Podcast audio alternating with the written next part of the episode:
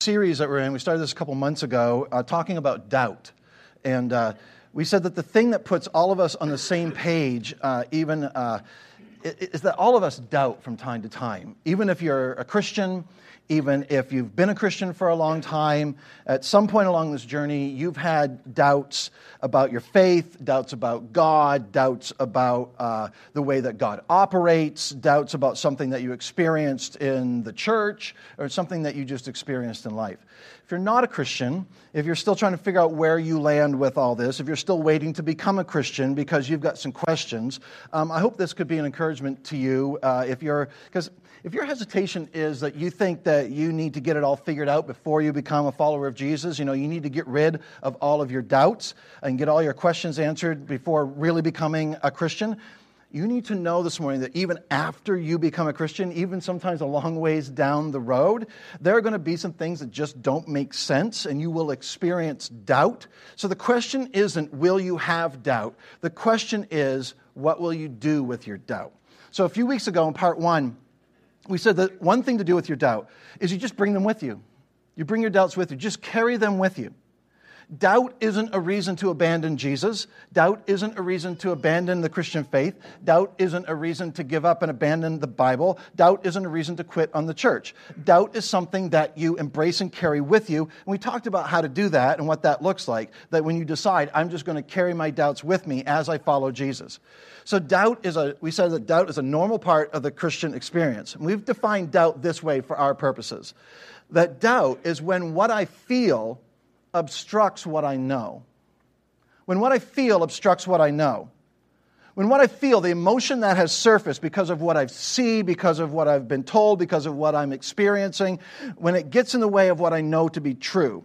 So now the issue is what do I do with that? What do I do with my doubt? In part two, we talked about the story of John the Baptist, especially at the very end of his life. And we talked about the kinds of things that cause us to doubt or that fuel our doubt. Things like a new reality, when things around us don't look like they used to. Sometimes that's a good environment, sometimes it's a bad situation. And we gave some practical suggestions to addressing our doubts. In part three, we said that too often doubt can feel like a barrier to your relationship with God. That doubt can feel like an obstruction in your relationship with your Heavenly Father. And we use the illustration of an eclipse. And in our illustration, we let the sun represent God, and the earth represents us, and the moon represents our doubt. And in a solar eclipse, our doubt comes between us and God. And our doubt casts a shadow, and we can't see God uh, clearly, and it seems like He can't see us. And we looked at Psalm 13 and we looked at Psalm 40, and we said that honesty with God creates a relationship that is strong enough to bear even the weight of doubt. Then we changed this illustration and we moved the moon to the other side of the earth where it changes from a solar eclipse to a lunar eclipse. And in this position, when the doubt moves all the way around to where you can see clearly, you can, it's as if you can see God clearly, you can see Him as He really is. You can see the truth clearly, and your doubt is behind you. And here's the, here's the bottom line of that you may never completely remove your doubt, but you have the ability to put it in its proper place. Today, we're going to continue this conversation and we're going to get specific because uh, uh, a few weeks ago we turned the corner in this, in this series and we talked about possible doubt triggers because we all have doubt triggers. There are certain concepts, uh, certain beliefs, certain ideas that when you hear them in a sermon, when you read them in a book, when you come across them in a conversation, they make you pause and you're not sure what's going on, eh, or is this really a big deal, or am I making it a big deal? But certain topics just make you wonder. They make you ask, really? I mean, I mean, really, whose idea was that? Or really, who says so? I mean, why? Why do we believe that? Why is it such a big deal? Or is it? Have I made it a big deal? Is it really? I'm confused. I don't know. I don't even know anymore. Maybe it's nothing. Sometimes these things act like doubt triggers and they take our minds down a path that is a little unfamiliar and certainly uncomfortable, and we'd rather just ignore it and look the other way because to face it head on uh, and, and really you know, ask the tough questions and really do our research and, and dig deeper might expose something that would cause us to doubt, maybe even doubt the whole thing. So it kind of makes us uncomfortable. So we're looking at three, just three examples, some of the big doubt triggers. And uh, and I want to kind of, my goal is to kind of show you how I've addressed these personally, just to satisfy my own curiosity. And maybe this will help you to follow uh, a similar process on the issues that maybe are, they trigger doubt in you. And, and maybe one of these is your main trigger. I don't know. So we started with this idea that Jesus is the only way to God. And for many, many people, believers and non believers, this is a significant doubt trigger because it seems so narrow and it seems so exclusive. So we talked about that that Jesus is the only way to God. Then in part five, we talked about creation. That's a doubt trigger for a lot of people. God created and made the heavens and the earth, and we talked about some of the views of creation that may vary in their details, but are very still true to the biblical account. So today, we're going to look at one more doubt trigger, and then we're going to move on to a new topic in a couple weeks. But this is a big one. This is probably a question that not only you struggle with or have at some point, uh, but chances are the people sitting all around you struggle with it too. In fact, uh, people in this church, people in churches all over town and all over the place uh, struggle with this one. And people who wouldn't go to church no matter what, they struggle with it too. And it may, maybe it's the ultimate doubt trigger for you. The good news about the way that we've handled these two doubt triggers so far, and the way we're going to try to handle this one today, and the way we've kind of tried to handle this whole doubt topic in this series, is that if you've been here all along, you know that we've been able to respond to all these doubt issues definitively in about 48 minutes and answer all the questions. Okay, you have been here. All right, good. You know that's not the, that's not the goal here because it's just it's just not true. But what we what we do uh, try to do here is to address it and uh, acknowledge it and explore it and open that door a little bit and uh, maybe open our minds some. So today's doubt trigger is this if God is good. You know where I'm going, don't you? Identified your doubt trigger. If God is good, why do bad things happen?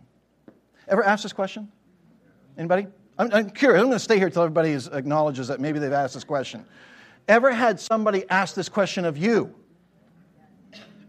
I'd love to know what your answer is because maybe I'll just change my whole sermon right here. Um, here's the deal you have asked this question personally. And if you haven't asked it yet, you will. It's almost always the first response to suffering, to loss, to grief, to unexpected circumstances. If God is so good, because all along I believed He was, why do bad things happen? This is how it shows up. If something bad happens to you, as you define bad, maybe you get, a, you get diagnosed with something, maybe you lose a job, maybe you experience a financial reversal, Maybe things are falling, apart in the relationships that matter most to you. Maybe you experience a loss of a loved one. And when we're struggling, we ask this question, and it starts it, it, it, to show up in different ways. If God is so good, why do bad things happen? If it's like what we're really asking is, God, why me? I mean, isn't that our immediate response as soon as we begin to experience something that might be negative or something where we certainly can't see the positive, we can't see the good in the moment? And uh, our interpretation of our life experiences, and we see it as suffering or trial, we're like, God, why? And specifically, why me? Why did this happen? Why did I not get the job that I wanted? Why did I end up in this job? Why do I have so many relational problems? Why, am I, why do I struggle with this addiction or that addiction? Why are things always headed south for me financially? Why can I never get caught up? Why can I not keep my head above water? Why am I always struggling with my health? There's a long list, okay? And some of us, the way that we look at life, uh, we think there, there maybe has been a disproportionate amount of struggle in our lives. That's how self absorbed we tend to be. Everybody else's deal is, oh, that's too bad. But for me, it's like, oh, you have no idea. In a few cases, you might be right. Maybe you are the worst case that anybody's ever seen. You know, people very close to you, you love very much, have struggled with, you know, heart disease and cancer and they've died, and you look at the sadness around you, and the only questions you know how to ask, it's, a, it's the first question, it's a lingering question, and it's the question, why? And as that question goes deeper, and as we wrestle with it, it's like, it, it kind of gets to the point where it's like, God, if you're even up there, because I, I, I want to believe you're up there, and if you're good, because I want to believe you're good, uh, the Bible suggests that you're good, then why? I mean, why suffering at all? And, and why loss? And why do bad things happen? And more specifically, why do they happen to me? And although it's a little bit simplistic, I want to break down uh, the bad things that have happened to you and the bad things that have happened to so many people that we know and love. I want to break them down into two categories. The first category is what I call unexplainable things, okay? Those things that are unexplainable. And uh, first, let me, first of all, for all you grammar nerds, I just want to acknowledge that I know unexplainable is not the best word here, right? I finished eighth grade. I understand that because it should be what? Inexplicable. Right. You're like, right. It should be inexplicable. I understand that, which I think if we were right, if I was writing something, I would use the word inexplicable. Who uses that word in a conversation? And this is a conversation, albeit a one way one.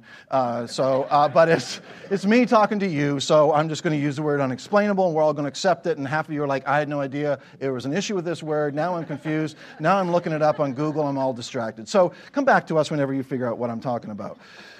I want. In other words, with unexplainable things, there is no cause and effect. It's not like you were irresponsible and you buried yourself in debt and you were wiped out financially, okay? That's not an unexplainable thing. It's not like you're so angry and you're so judgmental and you're so lazy and you don't have any good quality, healthy relationships. That's not an unexplainable thing. It's not like you smoked cigarettes for 30 years and now you're paying the price in your body. That doesn't fit in this category. It's like you took good care of your body and you still got cancer. It's like someone you know and love who was very young died. Those things are unexplainable. And some of you, when you look at your life, you would say that it's characterized by a lot of unexplainable struggles and setbacks and sufferings. It's like God's got something against you. I can't uh, come up with an explanation because uh, uh, no one seems to know why it's happening. So I hope you know that we're, I'm not going to probably give you a very satisfactory, I'm going to try to answer it, but it may not be very satisfactory. It's just unexplainable.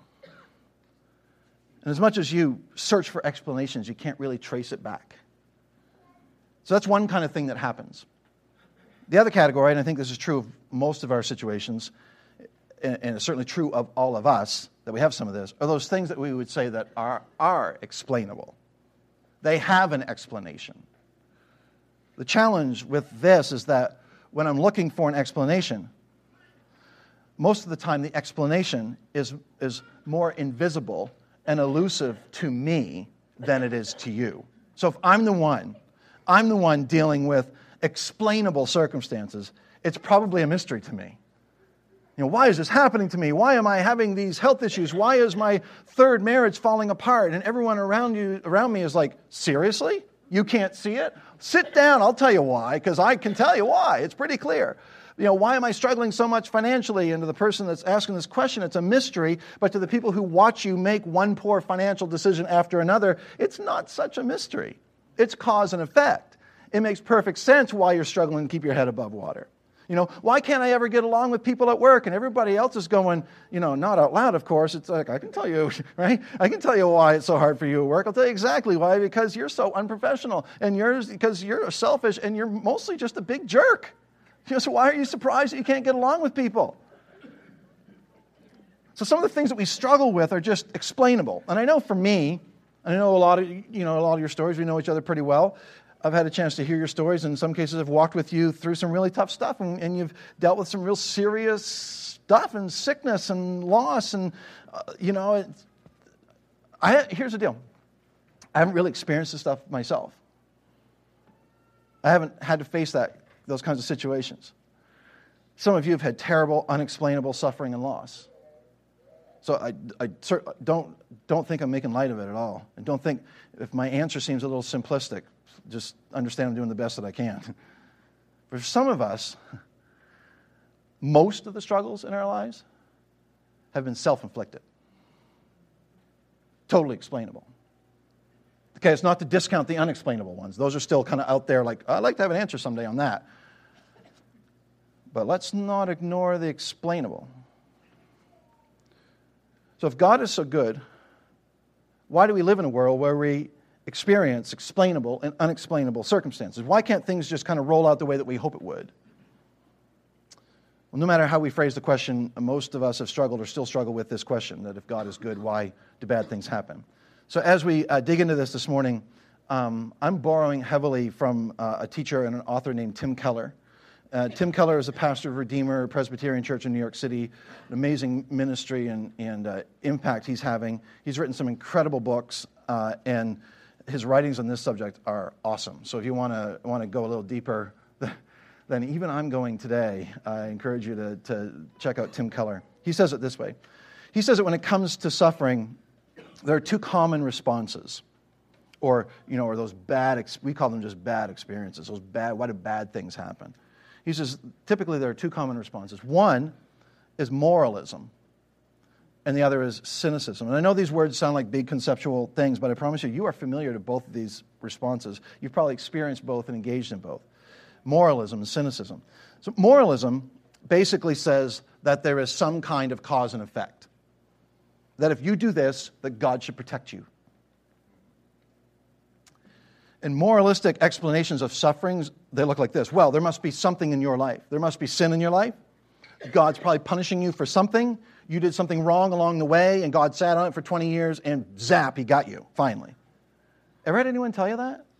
That perhaps the unexplainable things in your life are a result of something that you're not doing right? Whew, wow. The idea that, well, maybe you just need to get your life right, and this is God's way of getting your attention. Uh, you need to get back in church, and you need to get right with God. And I know sometimes that's why people come back to church. And they come back to church because they're like, my life is, is going so bad. And if I, if I start going to church, maybe God will come over to my side for a while and things will start to go my way. Um, some of you might even read your Bible with mixed motives, you know, that I hope God has taken notice. Here, I'm reading my Bible today, so I hope I have a good day, God. You see this, right? Moralism says basically that if I do this, then God should do that. And at its worst, it says, you know, if I give, if I serve, if I sacrifice, that God is obligated to do whatever, fill in the blank keep me safe, keep my kids safe, you know, keep my marriage intact, keep my finances in good shape. In fact, maybe, maybe, you know, win an occasional lottery would be great. Get me that job, keep me from getting sick, and so on. And here's the deal the more religious you are, the longer you've been a Christian, the more uh, likely it is that you search for moralistic explanation for things. Even if you haven't said it out loud, you've maybe thought it. Oh, well, I don't know what the problem is. If she would stop doing that, if he would do this, if she would love God more, if he would be in church more. That's moralism. It's like, God, I'm going to live a righteous life and, and I'm a good person. And if I live a good life, uh, then you, God, I understand, the way I understand it, you are obligated to save me from, you know, suffering and loss and unexplainable things. That's moralism. And maybe you think this is true. I just want you to know that this approach is not biblical. It's not how God operates. It's not true to his character. It's, it's common, it's human, but it's not how God operates. It's not where the Bible lands on this. And if you're like, well, I thought that was the whole purpose of, you know, how God works and stuff, and if I do such and such, and then God will do whatever, you know, and take care of me and it'll all be good. No. Moralism is one response to suffering. The other is cynicism. And you're probably maybe more familiar with cynicism uh, cynicism says that if there's a God, then clearly he doesn't know. And if he knows, he doesn't care. And if he cares, he's not powerful enough to do anything anyway. You know, life is random. Bad things happen. Sometimes they happen to good people. Sometimes they happen to bad people. God doesn't seem to care one way or the other. If he created the universe, he did it and then took his hands off. So if you're one of those people looking for uh, cause and effect, well, if I do this and you know God will do such and such, you know, you're thinking if you're if you lean more towards cynicism, you're thinking, well, good luck with that because life is random, suffering is random. Uh, it, it just happened to happen to you. Um, so too bad. Get over it. Move on. Cynics who believe that there is a God would say, well, God doesn't know, God doesn't care, God couldn't prevent it anyway, so just deal with it the best that we can.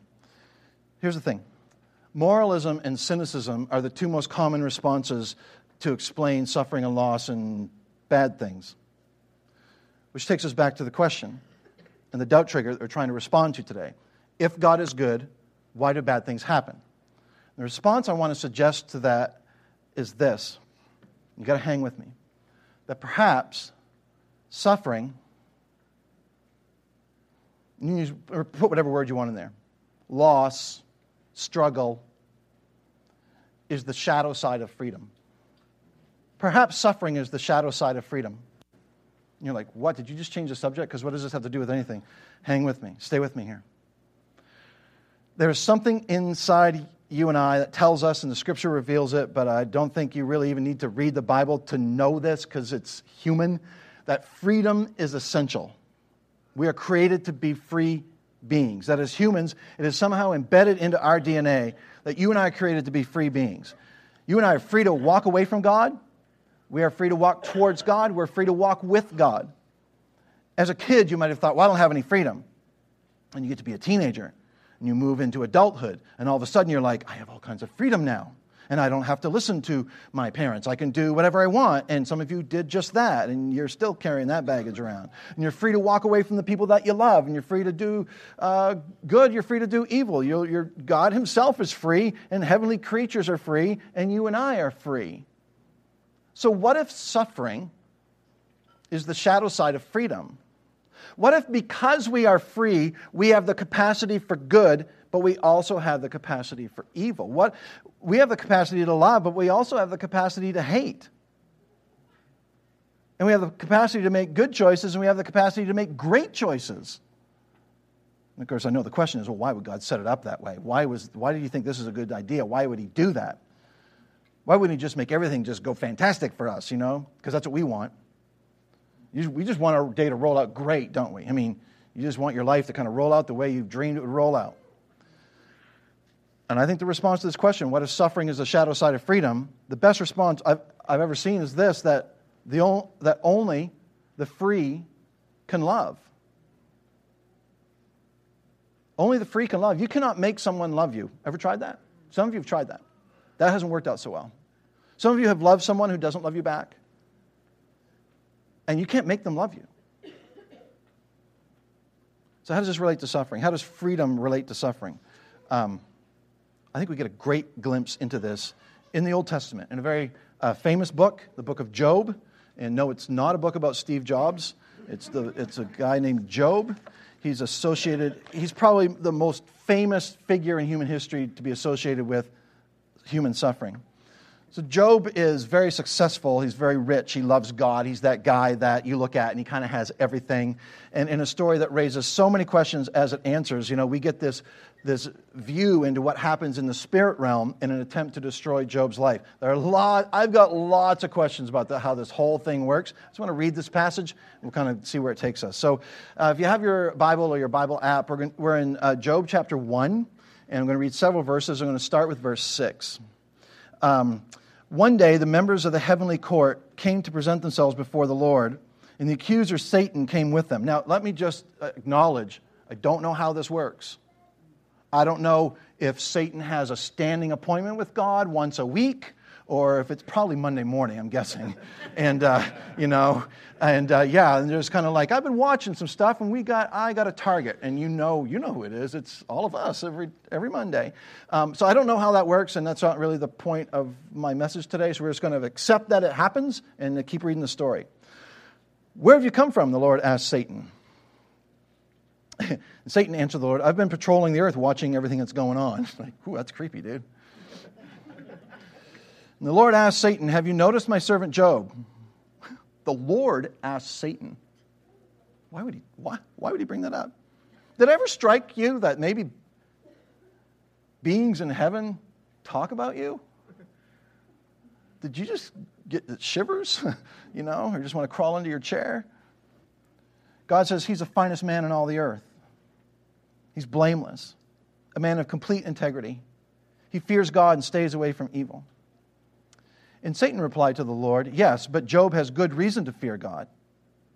Verse 10 You've always put a wall of protection around him and his home and his property.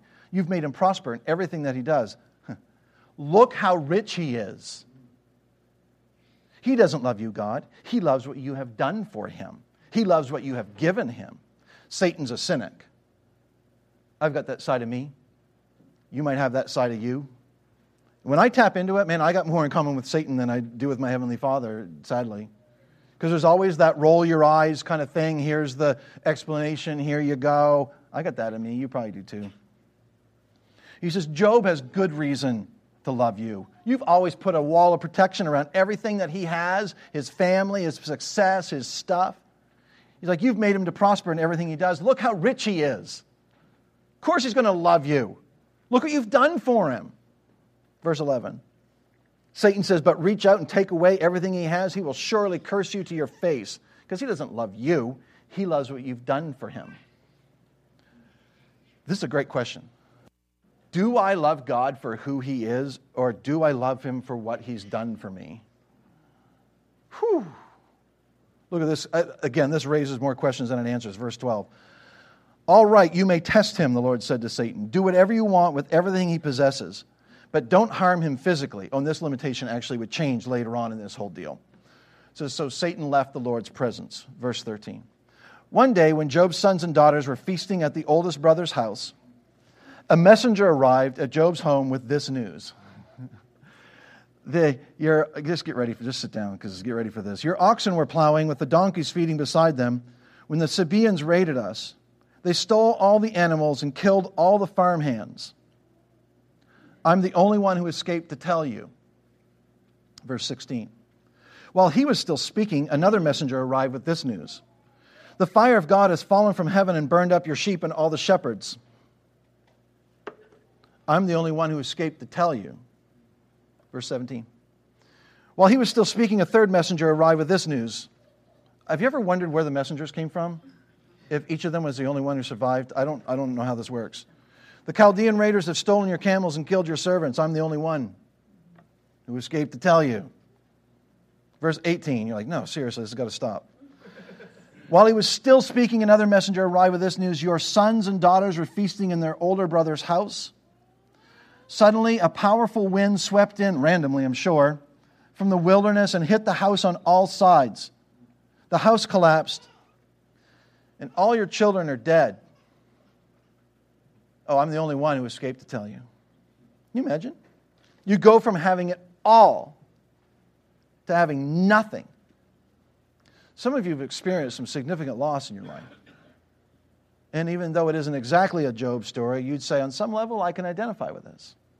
Verse 20 Job stood up and tore his robe in grief. Then he shaved his head and fell to the ground to, to, to do what? No, wait. What, what would you do if you were Job? I mean, you had everything going for you. You had money, you had this amazing family, you had power and influence. What would you do? I mean, how would you respond? How would I have responded in a time of loss like that? All of his property, all of his possessions, all of his successes, all of his wealth wiped out, and all of his children are dead. The scripture says he fell to his ground to do what? To curse God? To ask why? To question God's sovereignty?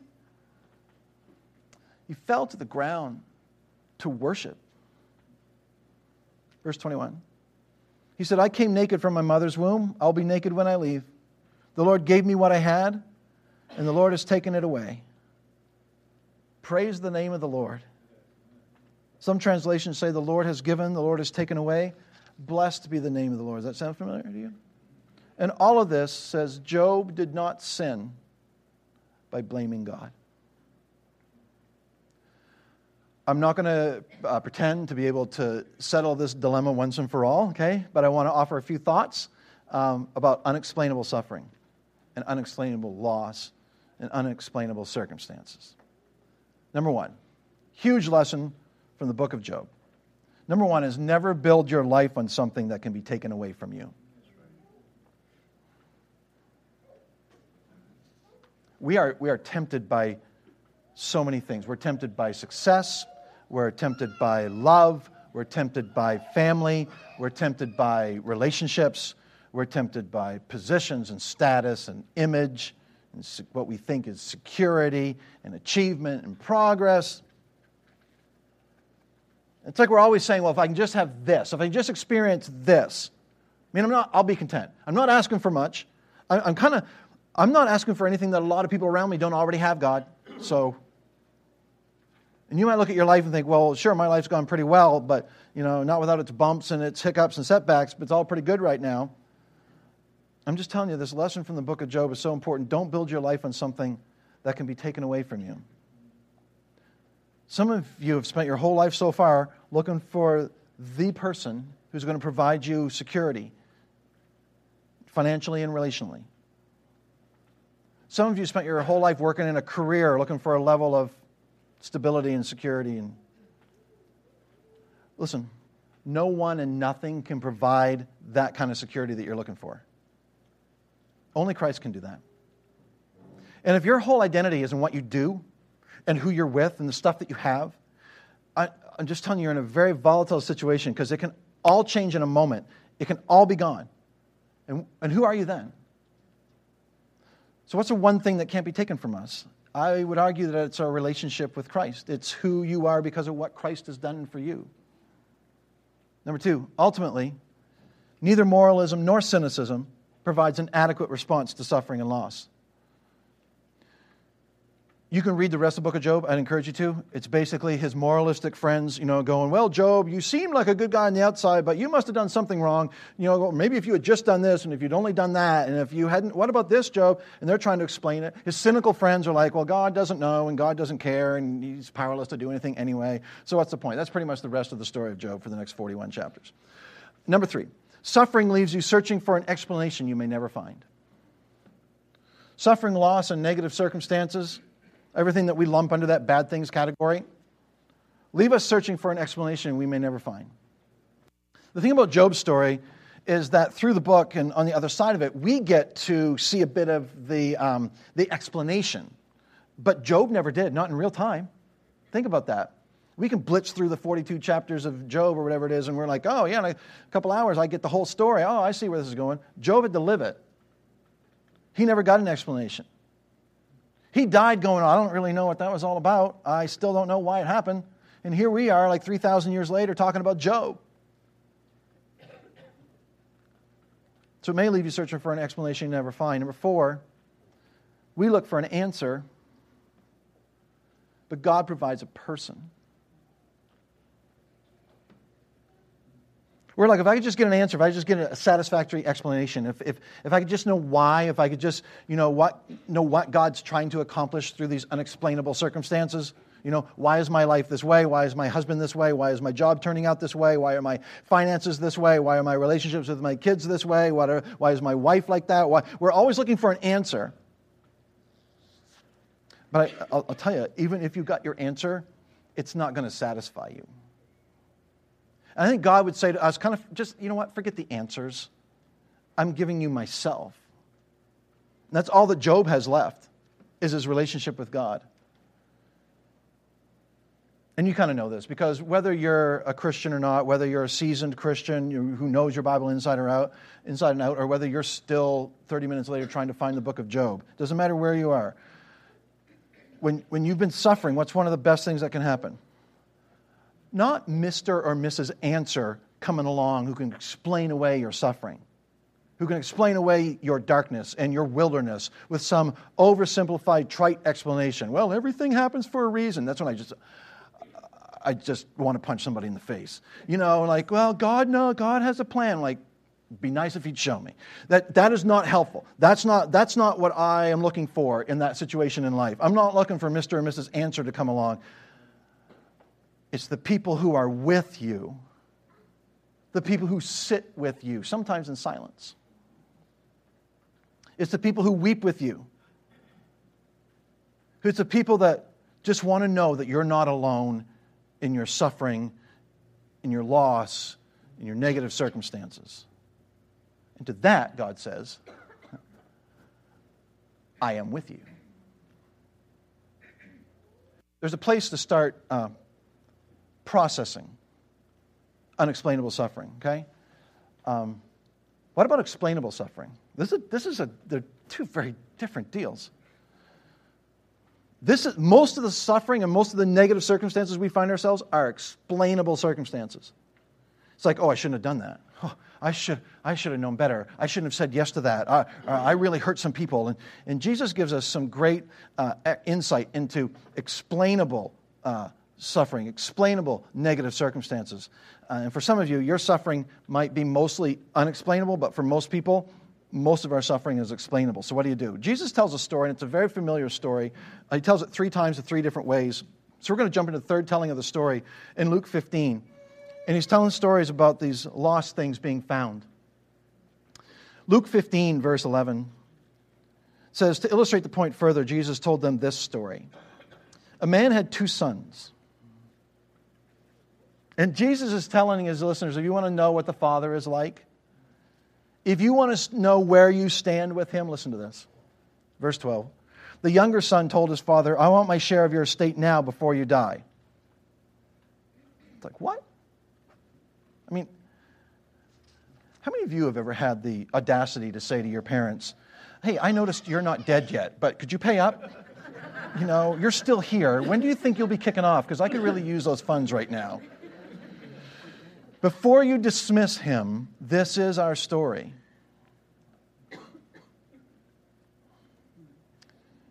You would think that the responsible father would say, Son, that's ridiculous. You go do your chores, go to your room, you're grounded, whatever. But look at this. So his father, there's more to the, there had to be more to the conversation. But it says, So the father agreed to divide his wealth between his sons. Who does that? So I think there's more to the story. Verse 13. Few days later, this younger son packed all his belongings and moved to a distant land, and there he wasted all his money in wild living. I won't ask how many of you have been there done that. Verse 14. About the time his money ran out, a great famine swept over the land, and he began to starve.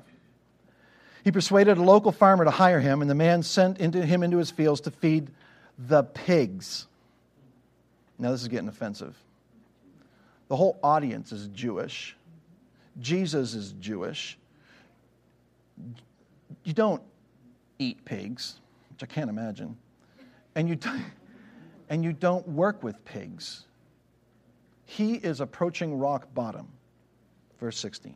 The young man became so hungry that even the pods he was feeding the pigs looked good to him. A couple verses back, he's spending his money on wild living through the best parties in town. But where were all of his friends right now? It says, but no one gave him anything. Ever been there? Friends have left me, families left me, or maybe I've left them. This addiction thing, this conflict, this dysfunction, this financial mess. Maybe some of you are there right now. Look what he does, verse 17. When he finally came to his senses, it's like, oh my goodness, what was I thinking?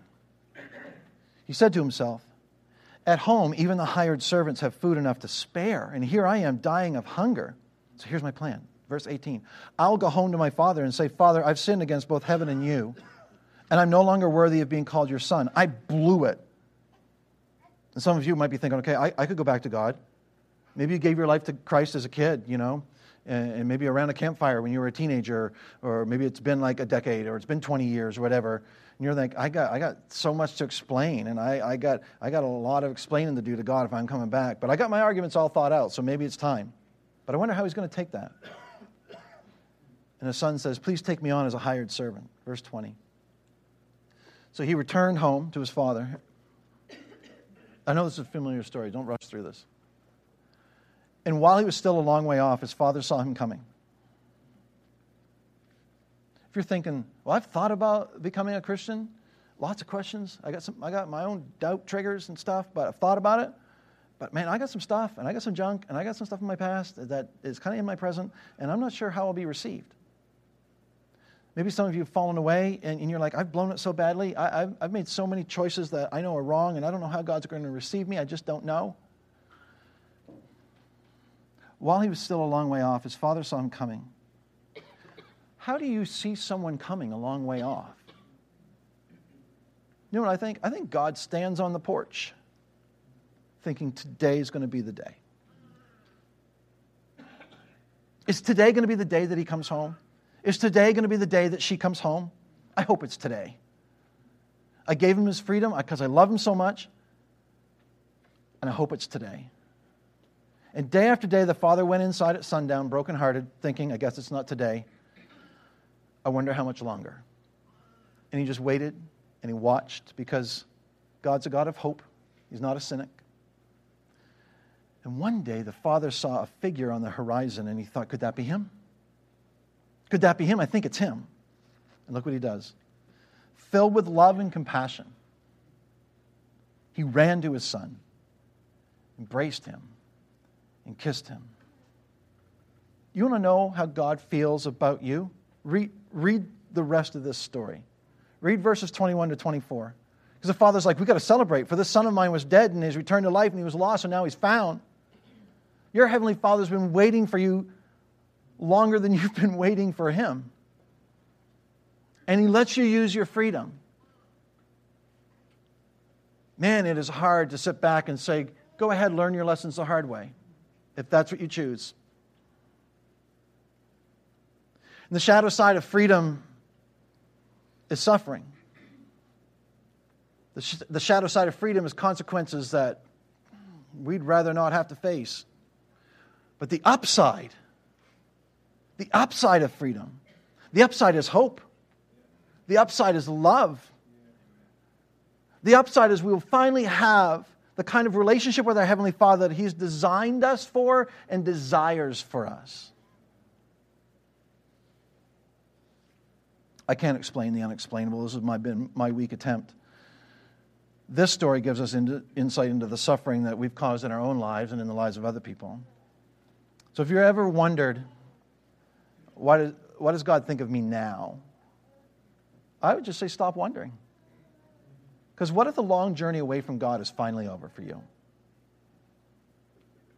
What if there's enough intellectually for you now that you can admit, okay, I can explore this more. This doesn't satisfy all my questions. It certainly doesn't remove all of my doubts. Uh, but I'm okay with this right now. With what I know, I'm okay with this. What if the long journey away from God is finally over for you? What if, what if, I mean, what's keeping you from heading home to your Heavenly Father? That's the question I want you to wrestle with. What's keeping you from your Heavenly Father. I know we haven't addressed every doubt trigger, that not even close. That wasn't my intention. I just wanted to give you a couple examples, and they're, they're pretty common. I know that even the triggers that we've addressed, even those, we haven't satisfied all your issues with those particular topics. Um, but I hope it's opened your mind and, and, and maybe motivated you to go explore this a little further. I'm sure you have lots of questions. But for today, for now, for this moment in time, I'm just wondering what if it's time to acknowledge your doubts, to acknowledge the power they've had over you, to move them from the place where they block your view of God to their proper place behind you? And what if it's time to take your first steps back to God? What if your long journey away from God is finally over? Within arm's reach of just about everybody in the room, somewhere in a seat pocket in front of you, there's a Connect card. And I just want to give you an opportunity this morning to respond. On the front, there's a place for your name and some contact info, a little bit about yourself. On the back, there are some things about your experience this morning, but I want to draw your attention to this section down in the lower left where it says, Today I became a follower of Jesus Christ. And I'd like to know a little more about my next steps. Because for some of you, this journey into addressing doubt over the last few weeks may have led you to this place, to this moment in time, where for the first time you're going, Yeah, that's it. I'm going to bring my doubts with me and I'm going to trust Jesus. It's the best explanation I can find. So this could be your moment in time to become a follower of Jesus. For some of you, you're, to, you're like, well, I'm not sure. I'd like to know more about a relationship with Jesus Christ. I'm, I'm open to having some conversations. If somebody would sit down with me over coffee, I've got some questions. Uh, but I really, I'm ready to bring my doubts with me, but there's some things I don't completely understand. I'd really like to know more. That's, that's awesome. There's a place for you to indicate that too. Here's the deal there's a, there's a lot of stuff I don't know. There's a, there are a lot of doubts I can't move. There are questions I can't answer very well, even for me. There, there, there are questions I can't begin to answer. But here's what I know that my Heavenly Father loves me, and our Heavenly Father loves you. He loves you more than you could imagine. Today, I want to give you an opportunity to, as we wrap up this this conversation over these last few weeks about doubt, I want to, I want to give you an opportunity to take a step toward God. If you're at a place where you're like, okay, that's enough. That, I've got enough questions answered. I got questions, but I'm done running. I want to give you an opportunity to pray a prayer and invite the Lord Jesus Christ to be your Savior. And if there's never been a moment in your life where you've experienced and embraced Jesus personally, I, I just want to give you that moment today because I think today is a perfect day. If during this message or some point along this journey in these last uh, six weeks or so, uh, there was something that clicked in you, that, that kind of dawned on you, that somehow started to move your doubts to the proper place, then perhaps this is the day for you to embrace this message and to be restored into a relationship with your Heavenly Father. So if you find yourself right there right now, I, I would like to just invite everyone to bow their heads. I want to lead you through a prayer. You can change the words, you can say it out loud if you want, you can say it in your heart. But we just say, Heavenly Father, I believe Jesus died on the cross for the sins of the world and for my sins. I believe he was buried And I believe on the third day you raised him from the dead and that he was seen. Today, I embrace him as my personal Savior. I'm trusting him to provide forgiveness for all my sin, my past sin, and the sin in my future. Receive me into your family. I want to establish a new relationship with my Heavenly Father. In the name of Jesus, the resurrected Savior. Amen. We're going to play a song. While this song is playing, this is a good time for you to fill out a Connect card on your way out today. Just leave it in an offering box or leave it with me or with Pastor Bob. Thanks for being so engaged through these last few messages. Um, and the conversations I've had with you have been awesome. I appreciate your encouragement and your participation. Listen to this song.